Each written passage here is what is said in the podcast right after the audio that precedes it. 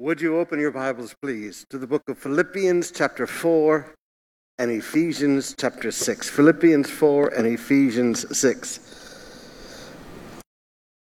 I think next week I'll change my mask because this one, it's hard to get enough air in. So, Sister Bev was just telling me, one of our members said, Pastor, I, I could hear Pastor's labored breathing. I'm perfectly fine, perfectly healthy. It's just, how, do you remember trying to sing a while ago in a mask? Imagine trying to preach in a mask, all right? So we'll get this figured out. Now, some of you would say, Pastor, we're starting services already, and very few churches are doing that. Well, you know, I was talking with some pastors last or two weeks ago and told them that we would be starting up as soon as it went to 10%. And some of them looked at me and said, It's not worth the effort. Folks, Jesus died for you. You are worth the effort. I didn't hear you. Now, we will continue to be doing everything that we've been doing. We don't want to take anything away. Many of our people are not comfortable leaving their homes yet. We will walk this journey together until we get to the end. But I do want to remind you of something I shared with you last week in morning devotions. This is going to be a journey. This is going to take a while to get over. We are probably looking a year and a half, maybe two years before the COVID and all of the economic chaos that it will have brought finishes moving through the economy. But I don't want you to get discouraged by that because God is with you.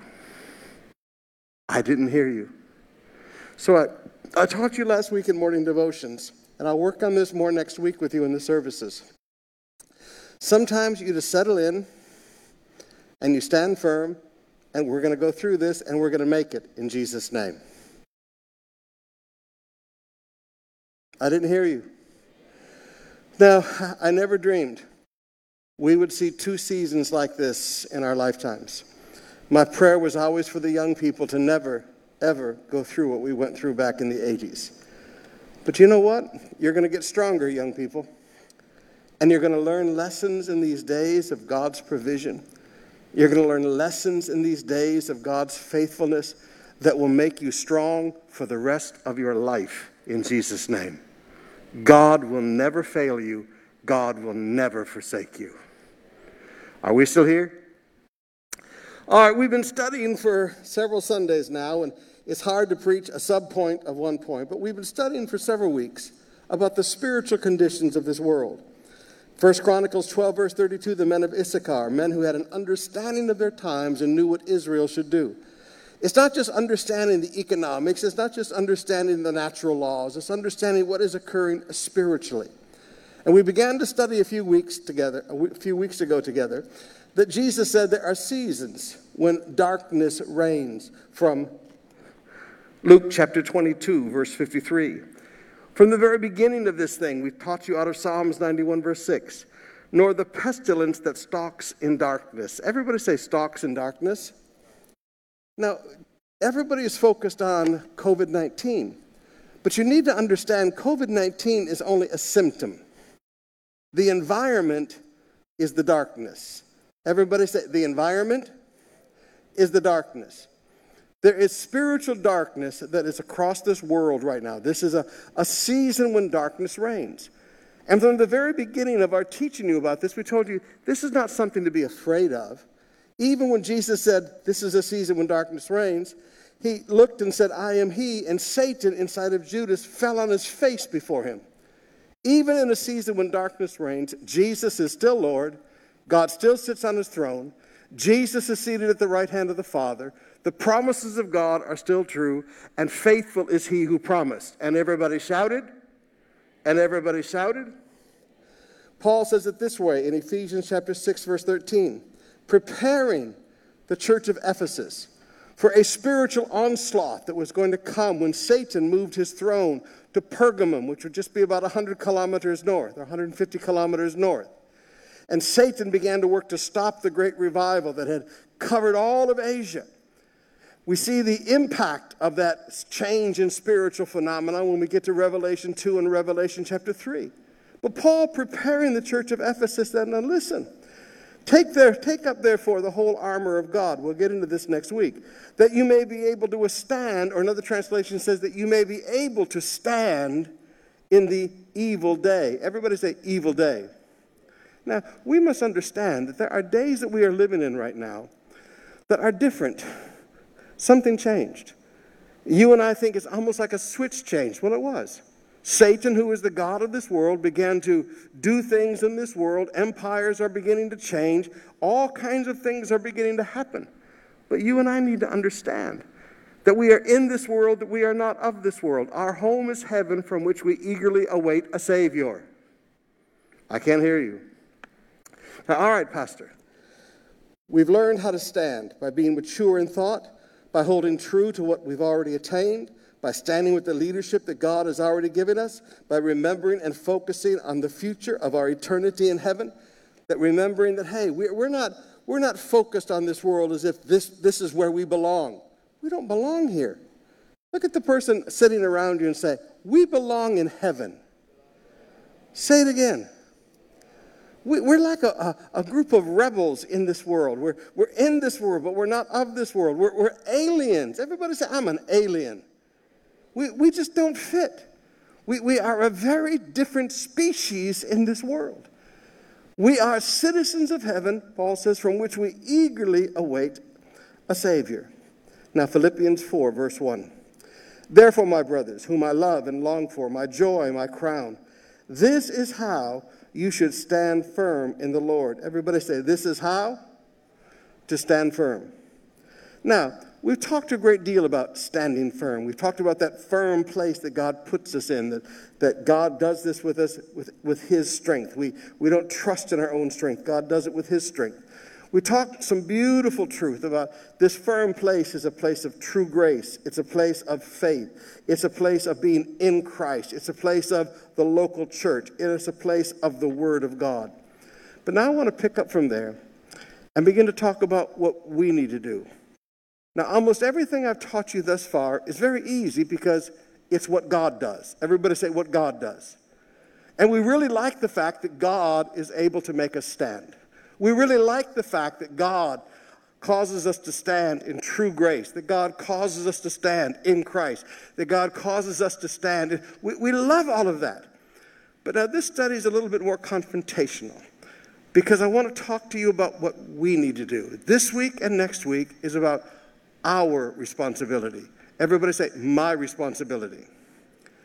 If we are going to stand firm in what Paul calls the evil day, if we are going to stand firm in what Paul calls a season of Satan's schemes and slander, if we are going to stand firm in a season when the arche, the, the ruling spirits, are, are instigating chaos and stirring up chaos all over the world, if we are going to stand firm in which powerful ruling spirits that control empires are, are being changed out and you know, by the time this finishes, we will see empires rise and empires fall. I mean, it may take us a few years, but you will see a change in the world.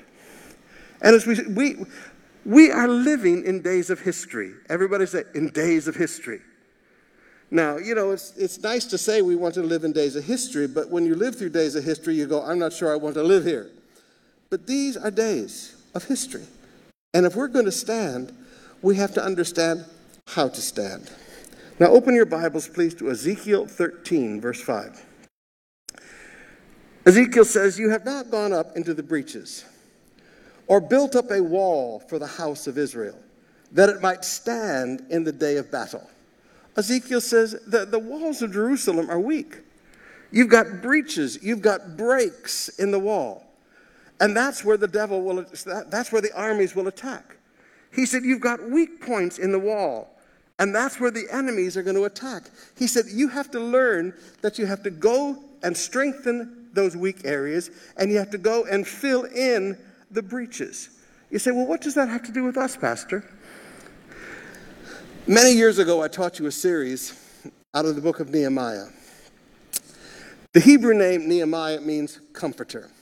It's a beautiful type and symbol of the Holy Spirit and how the Holy Spirit works with our lives and how the Holy Spirit rebuilds our lives. And how the Holy Spirit takes the, the horrible things that have happened to us in our lives, the, the burned out stones, the destructive things that have happened to our lives. And he uses those burned out stones and those burned out rubbles and he rebuilds the wall. He rebuilds our soul. Everybody say, He rebuilds my soul. He takes some of the most painful things of our past and uses them to make our soul strong. And people will look and laugh at us and they will say, You will never be strong because of look at the things that have happened in your life. You will always be a broken person. And I taught you that we will not be a broken person. We are, we are not a broken person. God takes and makes those the strongest areas of our lives. Now, with that in mind, your soul is like the protective wall of your life. Everybody say, the wall of my life.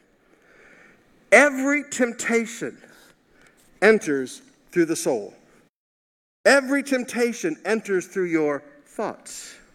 Every temptation enters through your desires. Every temptation enters through your decisions, your will. Every temptation works within your attitudes.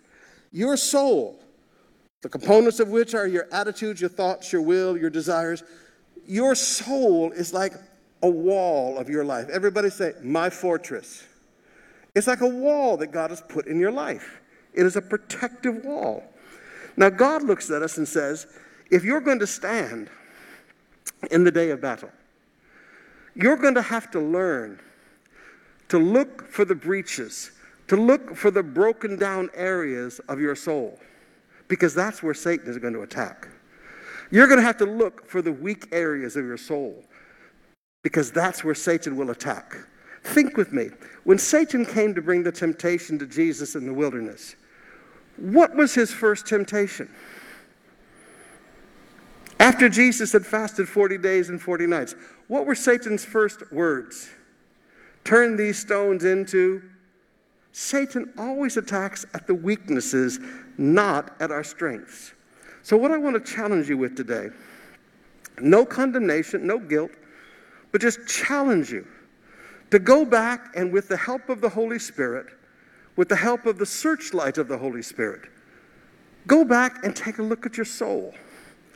Where are the breaches in your desires, the breaches in your decision making, the breaches in your attitudes? The, where, where are the weak areas in your desires? Where are, the, where are the weak areas in the parts of your soul? Where are the broken down areas in the parts of your soul where Satan is going to attack? Now, let me just take a few thoughts today. I'm not going to get into this in great detail. But I just want to get you thinking so that you'll have eyes to see when you read the scripture.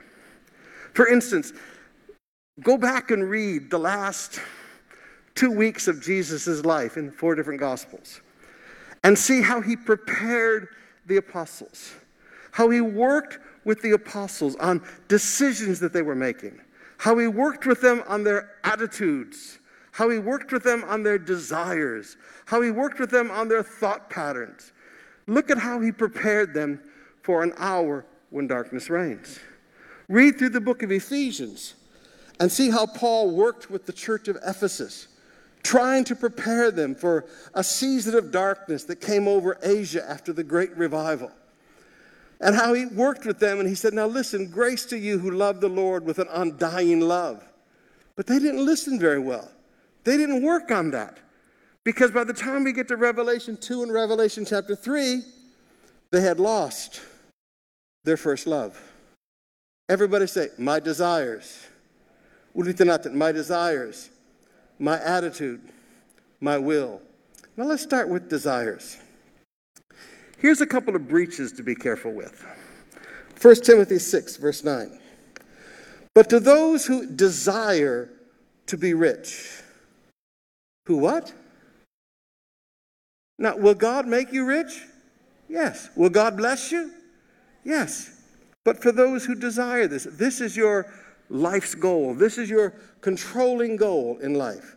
Those who desire, those who have as a controlling goal in life to get rich, fall into temptation. They do what? How many people here want to fall? How many people here want to stand firm? Raise your hands up high. Well, if we don't, if we don't want to fall, we've got to work on that desire. Paul said, I know how to abound. Paul said, I know how to have great wealth. But he also, also said, I know how to be abased. I know how to have nothing. It didn't matter to Paul whether he had a lot or a little, Paul was a happy man. Thank you for your enthusiasm. Paul said, But for those who desire to get rich, they fall into temptation, they fall into a snare, they fall into many senseless and harmful desires that plunge people into ruin and destruction. Now, brothers and sisters, there's a fine line between enjoying the prosperity that God gives you and crossing that line and you want money more than anything. Let me say that again. There's a fine line between the blessings and the prosperity God gives you and this desire to get rich at any cost. You don't care, you get to the point where you don't care who you step on. You get to the point you don't care who you, you, you, you destroy. You get to the point where you don't care who you deceive or who you take advantage of. You don't care about who you hurt. Money is everything to you. Something has gotten broken. And you have to watch this. You have to watch out for this. And, and please, it's not just rich people that get into that, it's poor people who get into that because they don't want to be poor anymore. You have to understand. You cannot have this thing controlling you. Now, the second desire is like the first one. Verse 10 For the love of money, the what of money? You should never love money. The love of money is the root of all kinds of evil. It is through this craving that some have wandered away from the faith and pierced themselves with many pangs. Wuest translation puts it this way For the root of all the evils is the fondness of money. There's the root of all the evils, the fondness of money, which certain ones, bending their every effort to grasp, they'll compromise anything. They'll sell anything. They'll sell their mother, all right? bending their every effort to grasp, have been led astray from the faith and have pierced themselves through many consuming griefs. Now, let me give you a couple of things here. If you don't ever want to love money, just make a decision to love God with all your heart, soul, mind, and strength. Now, that, that's not difficult. Jesus said you're going to love one and hate the other. You're going to be committed to one and despise the other. Jesus was very clear about it. There's an either or. Everybody say either or. So just make up your mind. However much money you have, or however much money you don't have, you don't love money. You love the Father who provides for your needs with all your heart, with all your soul, with all your mind, and all your strength. That is the greatest commandment. And everybody said? Now, I promise you, if you'll keep your heart focused on loving God, you will never love money. Everybody say, if I focus on loving God, I'll never love money. Say it again. So strengthen this area of your soul, the love relationship. Every day of your life, fall in love with Jesus all over again. Some attitudes that you need to work on. Go back and work on these attitudes. The first one is humility. Proverbs chapter 16, verse 18. Pride goes before destruction, and a haughty spirit, now that means an unreasonable self esteem, before a fall. How many people want to fall? How many people want to stand firm? Then strengthen humility in your life. Everybody say, strengthen humility.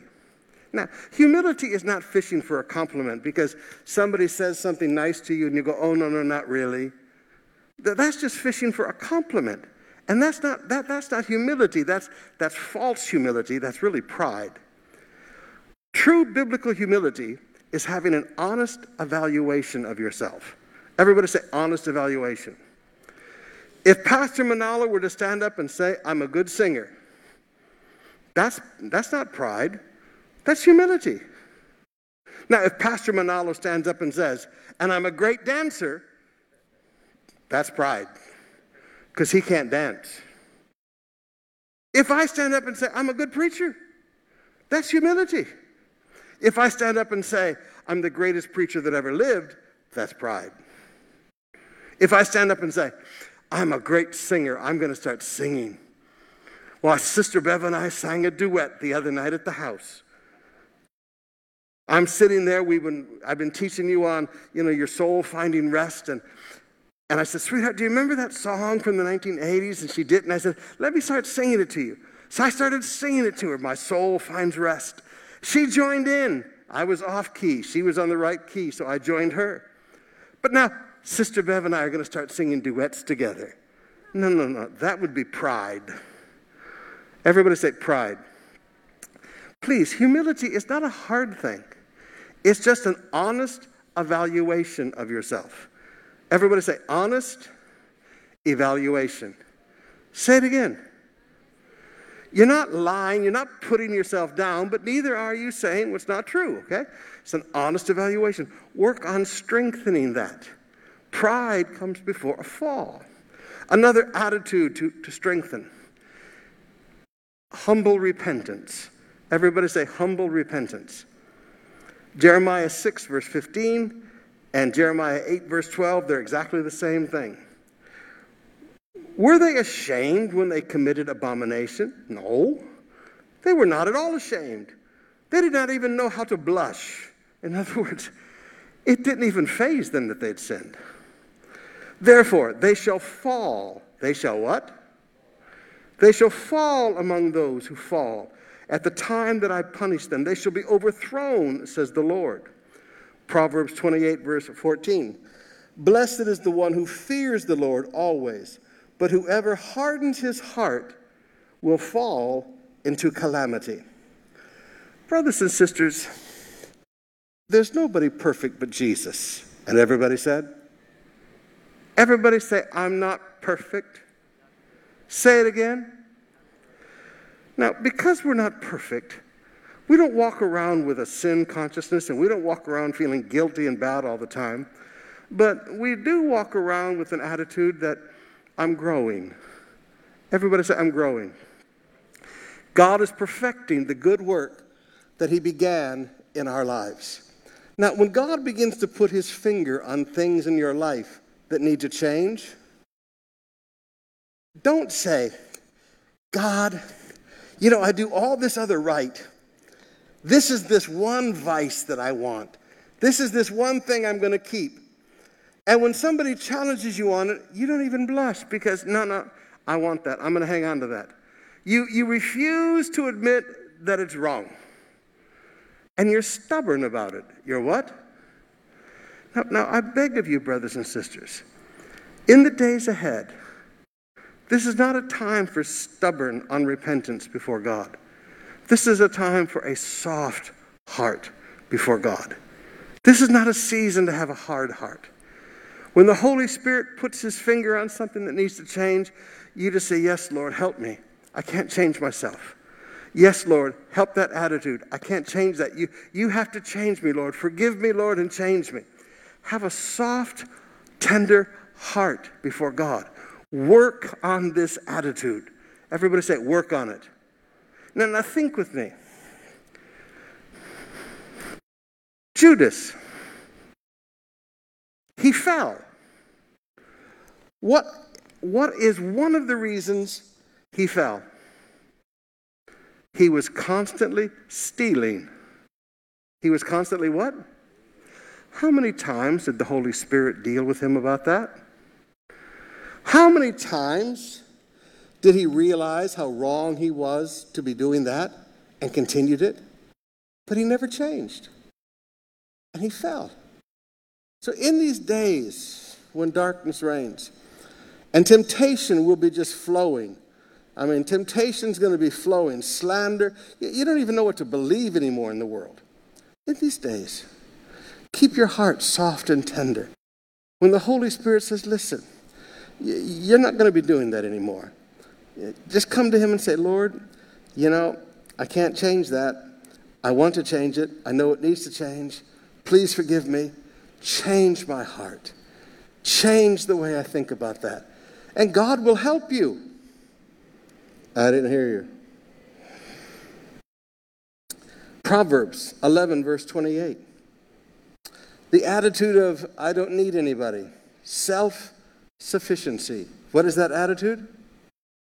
You, you got you to deal with that. Self sufficiency sounds very spiritual, but it's part of meritocracy. It is not part of spirituality. Now, listen to what Proverbs says in 11, verse 28. Whoever trusts in his riches will fall. How many people want to fall? How many people want to stand firm? Put your hand up, you want to stand firm? Okay.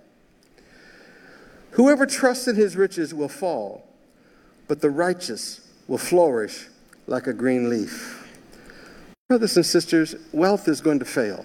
I, am sorry. Wealth, there is not enough wealth to survive a lot of things coming in this world. I mean, please, when you read the book of Revelation and you see the plagues that hit in Revelation, and 25% of mankind dead, and 25% of this city destroyed, you, you read the horrible chaos of the book of Revelation, you begin to realize no wealth can hold up to that. I mean, can you imagine the economies during the Great Tribulation?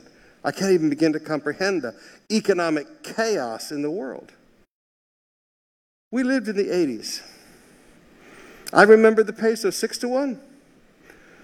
Then 12, then 18, then 24, then 48, then 52. Well, you know, if you had a million pesos in 1980 at Far East Bank up the street, Far East used to be up the street, if you had a million pesos and the peso was six to one, you had a pretty good amount of money. And everybody said? But when the peso went to 52 to 1, eh, you didn't have much more than toilet paper. Now, now, brothers and sisters, I don't know tomorrow. I don't know if the central bank will walk in and say, the peso is now 49 to 1 to remain competitive and improve our exports to survive the crisis. We are going to devalue the peso to 100 to 1. They did that during the 80s. Don't think these things can't happen. You know what? We don't trust in our money in the bank. We trust in the God who provides. Did you hear what I just said? We, we don't look at all that and get discouraged. Oh, I worked so hard for that money. Oh. No, we don't worry about that.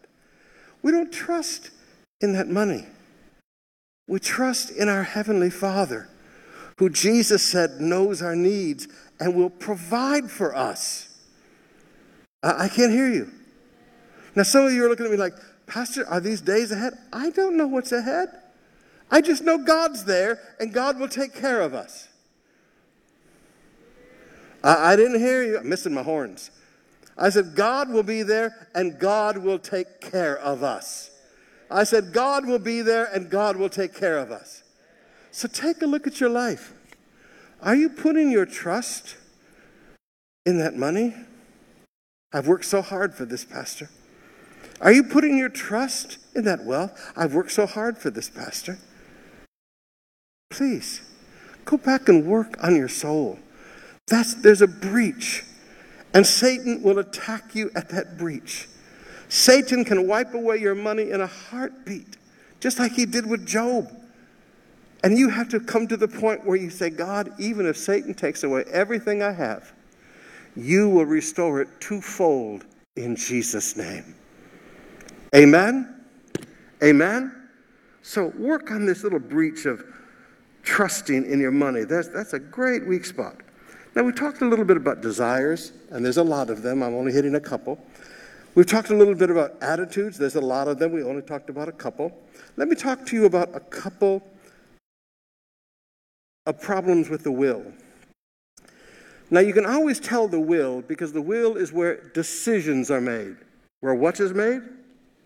Everybody say decisions.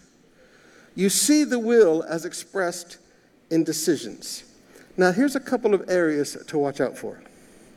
Jesus says in Matthew chapter 12, beginning with verse 25, knowing their thoughts, he said to them, Every kingdom divided itself against itself is laid waste, and no city or house divided against itself will stand.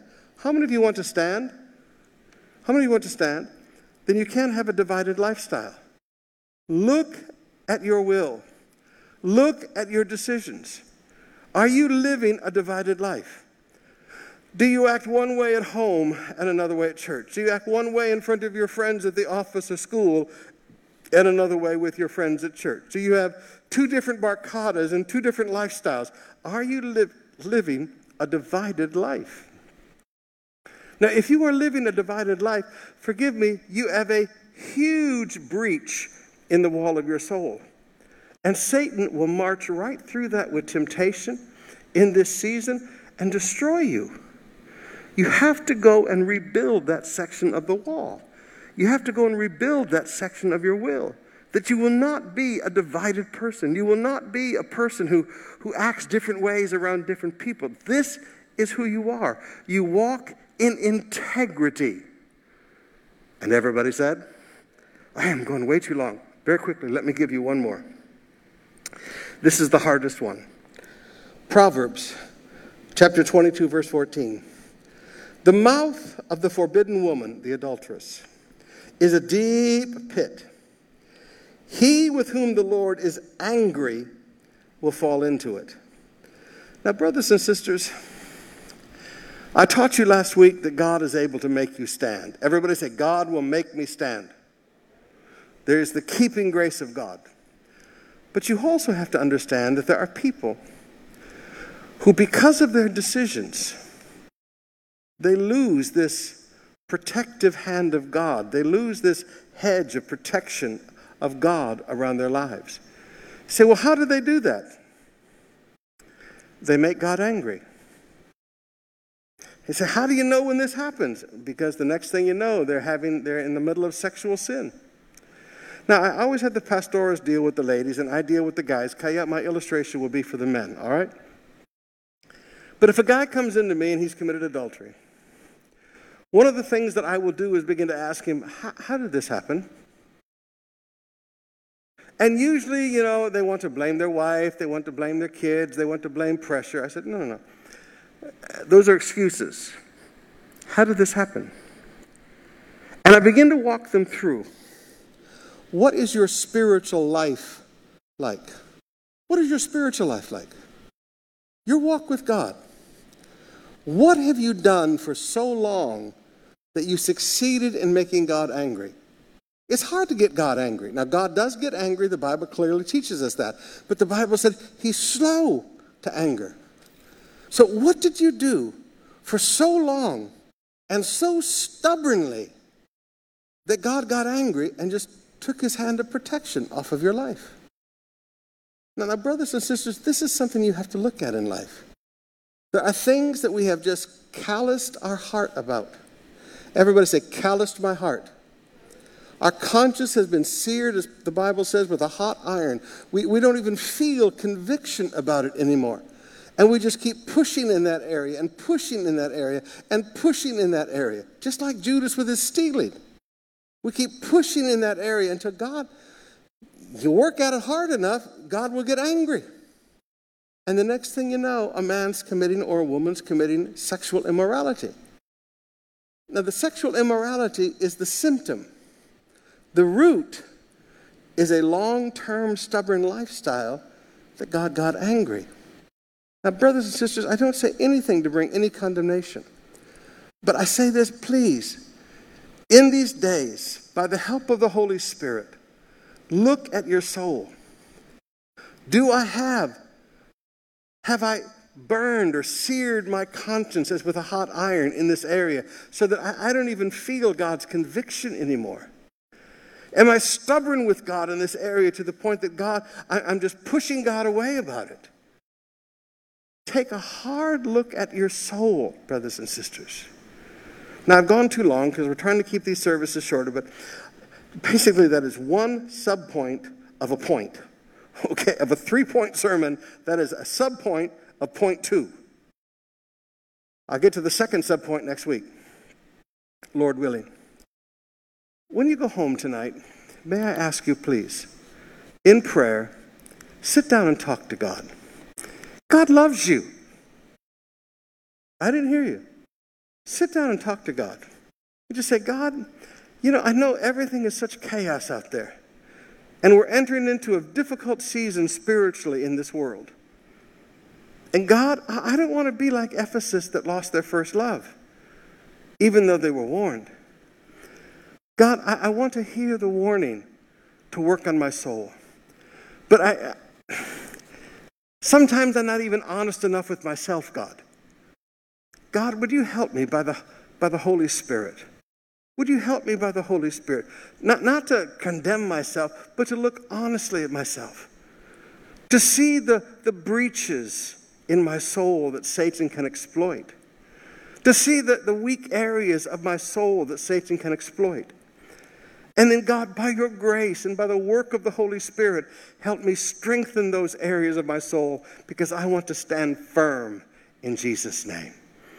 Amen? Would you stand with me? Did you learn something today? Now, I know this was a harsh sermon, very confrontational, but we've dealt with all the fun stuff. Now we have to look at ourselves a little bit. Now, again, do not go home and condemn yourself go home and say, God, I love you and I really want to do what's right and I need your help. Your heavenly Father will always help you because he loves you. Amen? Amen? We're not in this alone. The Holy Spirit will show you things and you go, you know, I hadn't even thought about that in years. And you know what? I'm still doing it.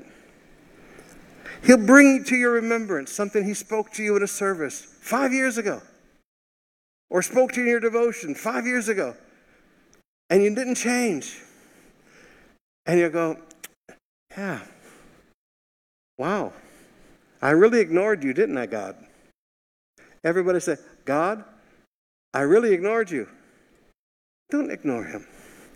He will be patient. But just come with an open heart and say, Wow, I really ignored you. Forgive me.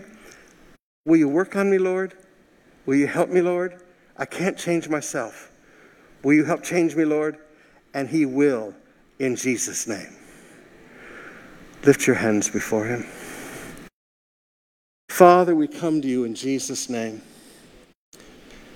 Lord, we recognize the seriousness of the days ahead. Businesses are going to rise and businesses are going to fall. Politicians are going to rise and politicians are going to fall. Nations are going to rise and nations are going to fall. People are going to rise and people are going to fall.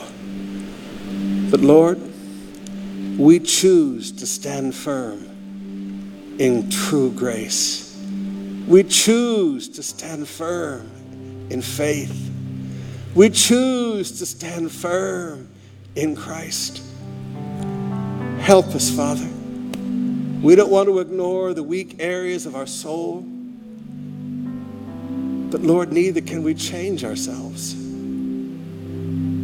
By a work of your grace, Lord, by a work of your wonderful grace, by the power of the Holy Spirit, work in us and change us Strengthen those areas of our soul, Lord, that have been broken down and weakened. Help us repair those areas that have just been knocked out. Lord, you can make us stand. We trust you to make us stand. In Jesus' name, amen. Amen. Now, I had another sermon I was going to preach as our first sermon back, and I wanted to have everybody all excited and encouraged.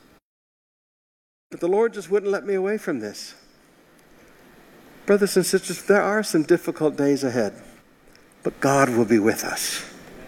Everybody say, God will be with us. We're not going to be a people who are discouraged. We're not going to be a people whose faith fails us we are going to rise up on wings of eagles in Jesus' name. Amen. Look at the people around you and say, It's going to be great. We will not survive, we will thrive. Everybody say, I will not just survive, I will thrive in Jesus' name. Campus pastors, would you come, please?